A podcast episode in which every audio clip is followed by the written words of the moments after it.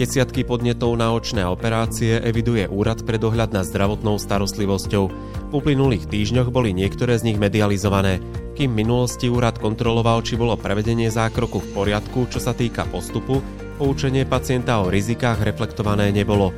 V súčasnosti je situácia iná a na zreteľ sa berie i to, či bol pacient adekvátne poučený a úrad kontroluje i správne vedenie zdravotnej dokumentácie pacienta – Tejto téme sa budeme v dnešnom podcaste bližšie venovať s odborníkom na medicínske právo, doktorom Ivanom Humeníkom z advokátskej kancelárie H&H Partners. Veríme, že vás táto téma zaujala. Prajeme vám ničím nerušené počúvanie.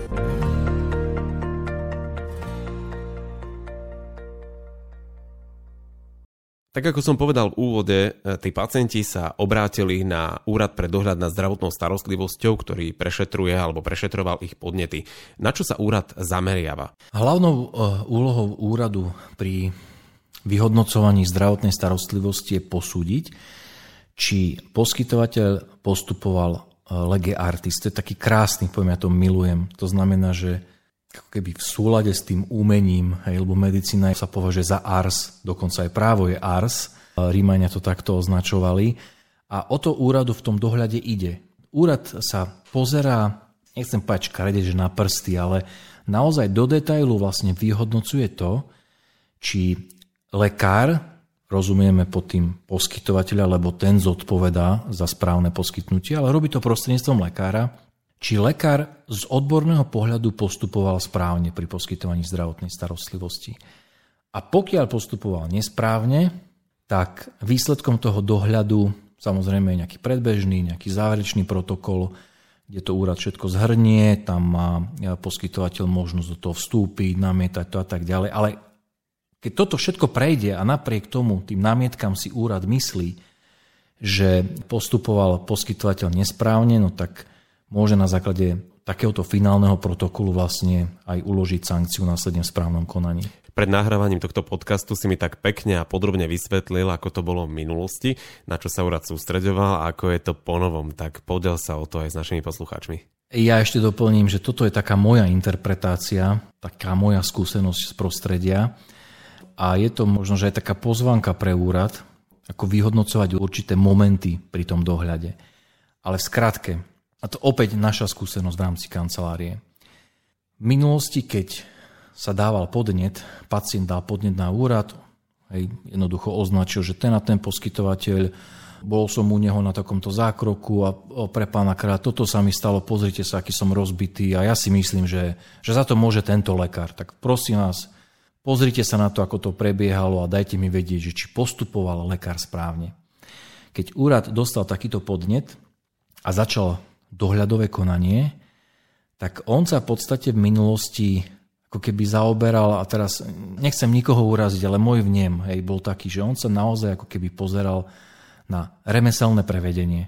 Proste bolo dobre urobené, dobre vyhobľované, hej, neboli obité rohy. Hej. Mne to niekedy tak pripadalo, že normálne, že fokus vyslovene na takú na také tie technikálie toho odborného postupu. Dobre rezal chirurg. Hej?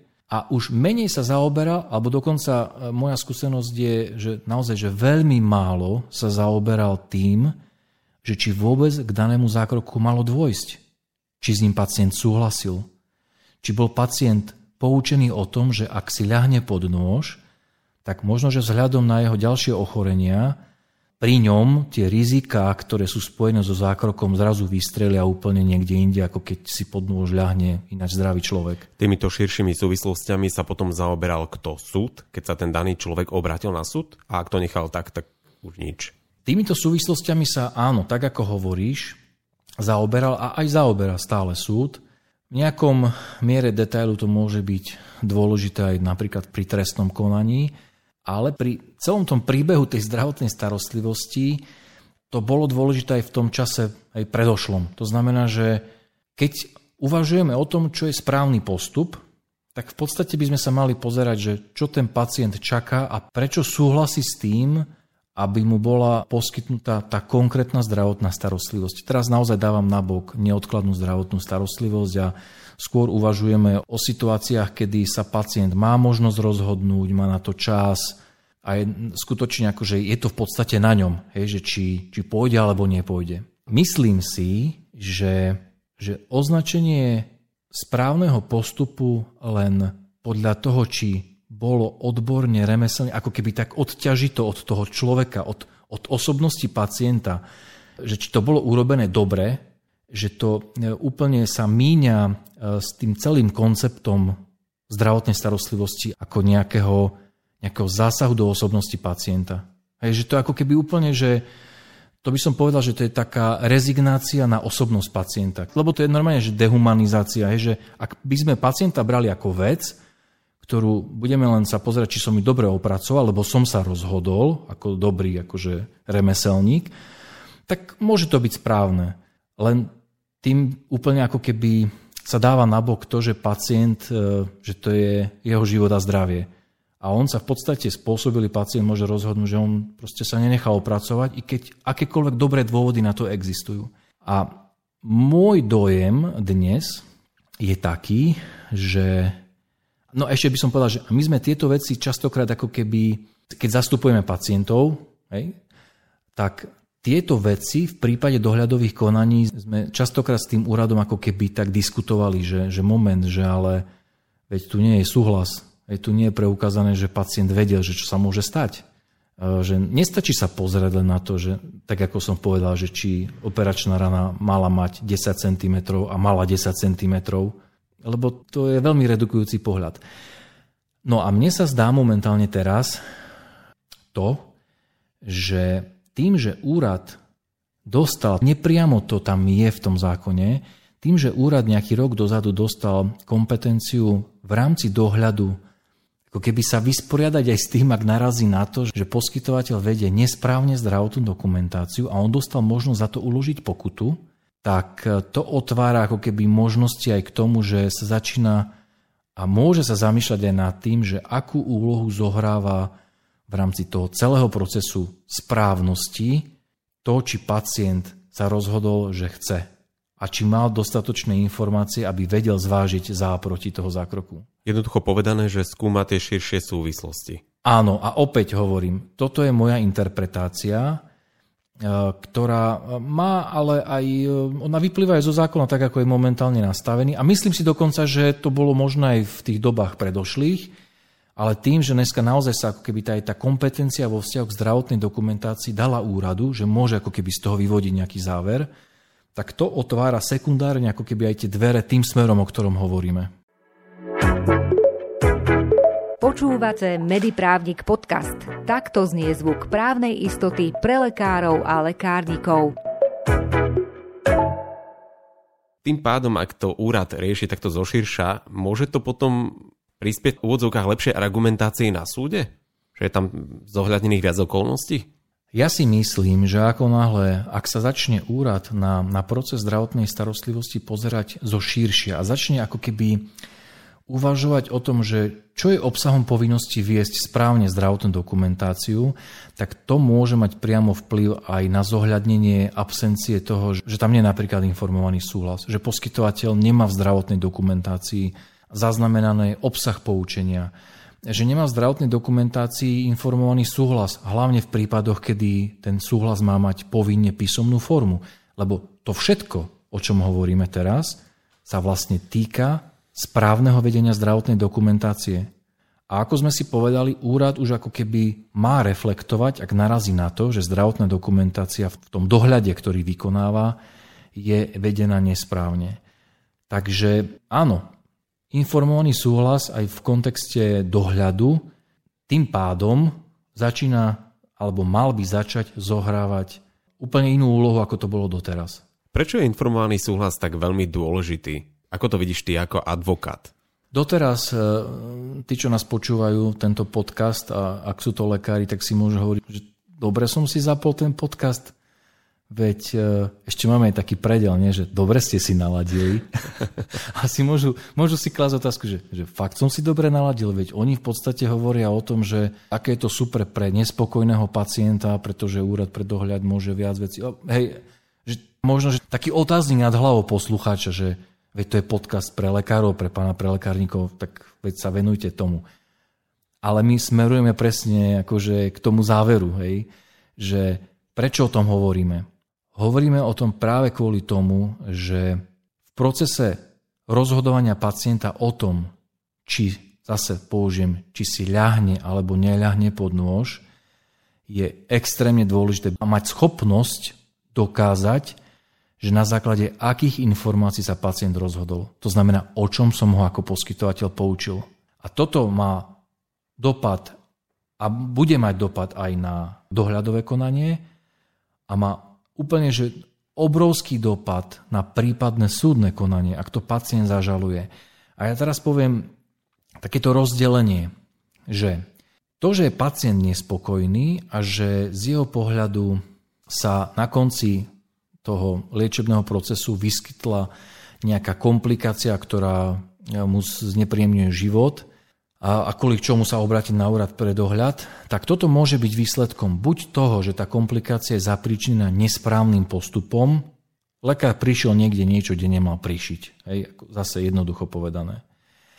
Alebo môže byť spôsobená tým, že tá komplikácia je výsledkom nejakého rizika, ktorému lekár nevedel predísť. Pretože zvyčajne si pod nôž neľaha úplne zdravý človek že ten pacient tam môže prichádzať naozaj aj s mnohými pridruženými ochoreniami, ktoré môžu zvyšovať riziko e, spojené s tým zákrokom, ktorý sa tam rieši. Ale to je jednoducho, hej, ten lekár pracuje s tým, čo tam má. On nemôže si povedať, že no, tieto problémy dáme nabok, venujeme sa len tomuto. Nie, proste ten zdravotný stav je komplexná nejaká entita. A v takom prípade, ak je tá škoda na zdraví výsledkom nejakého rizika, ktorému lekár nemohol zabrániť, tak práve pre takéto prípady je dobrý súhlas, dobré poučenie, že záchranné lano. Hej, lebo keď ja ako lekár si toho pacienta posadím pred seba a poviem, že dobre, vzhľadom na, na váš zdravotný stav do úvahy prichádza takýto operačný zákrok, lenže viete, máte cukrovku, už ste boli lieči na takéto veci, to znamená, že um, hrozí tam možno, že nejaká infekcia, hej, hrozia tam iné veci, ktoré pri inom pacientovi s týmto problémom, ale bez týchto ochorení, ktoré vy máte, by boli o mnoho menšie tie rizika, ale pri vás existujú a to značí, že môže sa stať to, to, môžete zomrieť. Hej. Ak toto ja zaznačím, že naozaj pacient o tom vedel a pacient mi podpíše, áno, bol som s týmto uzrozumený, napriek všetkým týmto rizikám súhlasím s vykonaním zákroku, tak pokiaľ tá komplikácia nastane, tak jednoducho tam nie je čo žalovať. Pretože to je riziko, ktoré on zobral na seba. Hej, ak to nie je naozaj výsledkom nesprávneho postupu, ale výsledkom rizika, ktoré tam bolo prítomné, tak tam nie je čo žalovať.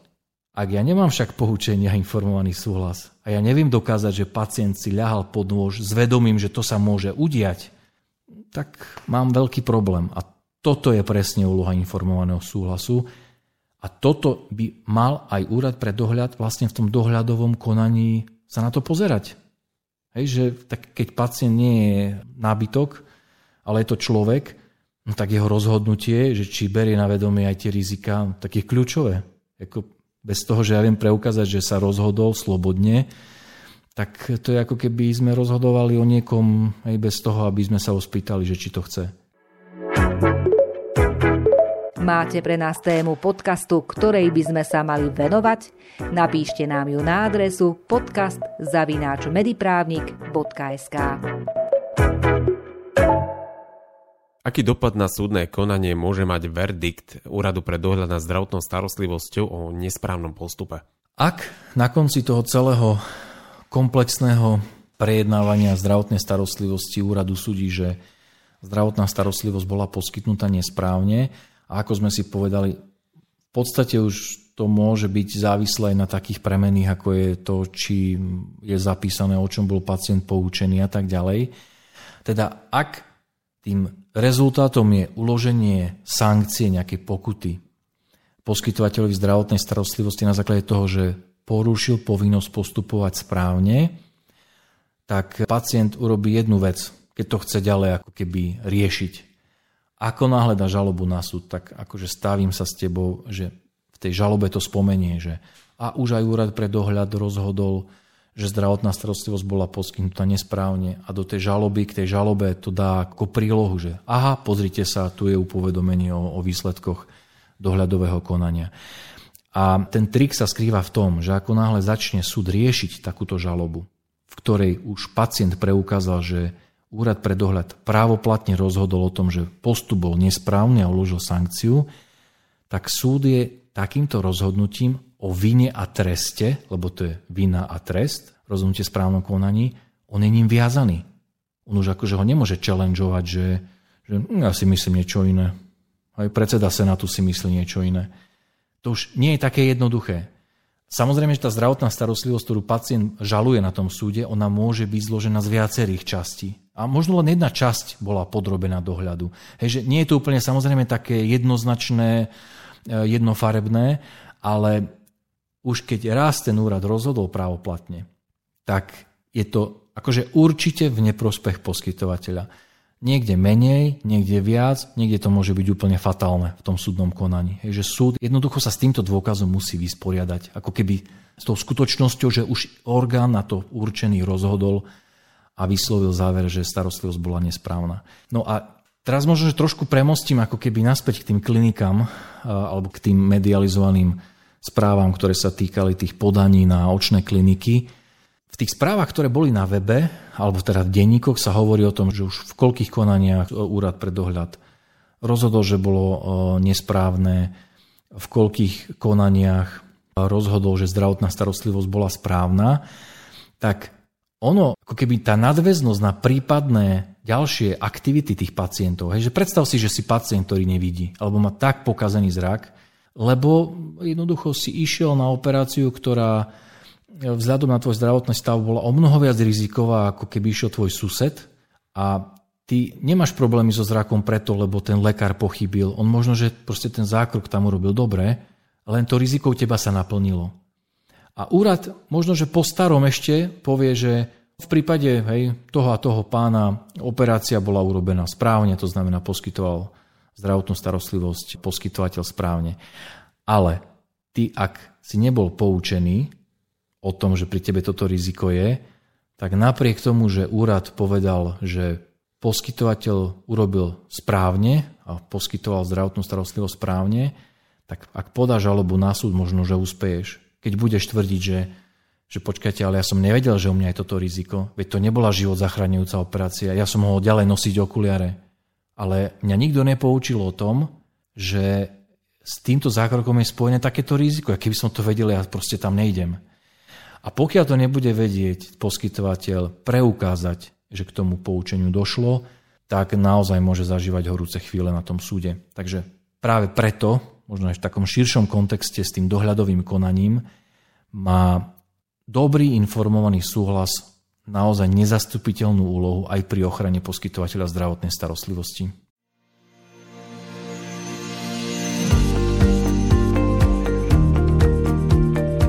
Úrad pre dohľad nad zdravotnou starostlivosťou v súčasnosti kontroluje už nielen tak povedia remeselné prevedenie zákroku, ale zaoberá sa i vedením zdravotnej dokumentácie pacienta. V podcaste, ktorý ste si vypočuli, sme hovorili o medializovaných prípadoch zákrokov v istej očnej klinike na Slovensku. Ako ste sa dozvedeli od advokáta, dobrý informovaný súhlas v konaní pred úradom začína zohrávať významnú rolu. Pri informovaných súhlasoch je však potrebné informovať pacienta dostatočne vopred, vysvetliť mu možné rizika, alternatívy ako aj pooperačnú starostlivosť a liečebný režim. Verdikt úradu pre dohľad nad zdravotnou starostlivosťou môže mať veľký vplyv na súdne konanie, preto ho netreba podceniť. Ostaňte verní našim podcastom a zdieľajte ich so svojimi priateľmi. Nájdete ich na platformách Spotify, Podbean, Apple Podcast, Google Podcast a na YouTube kanáli Mediprávnik Podcast. Majte sa krásne.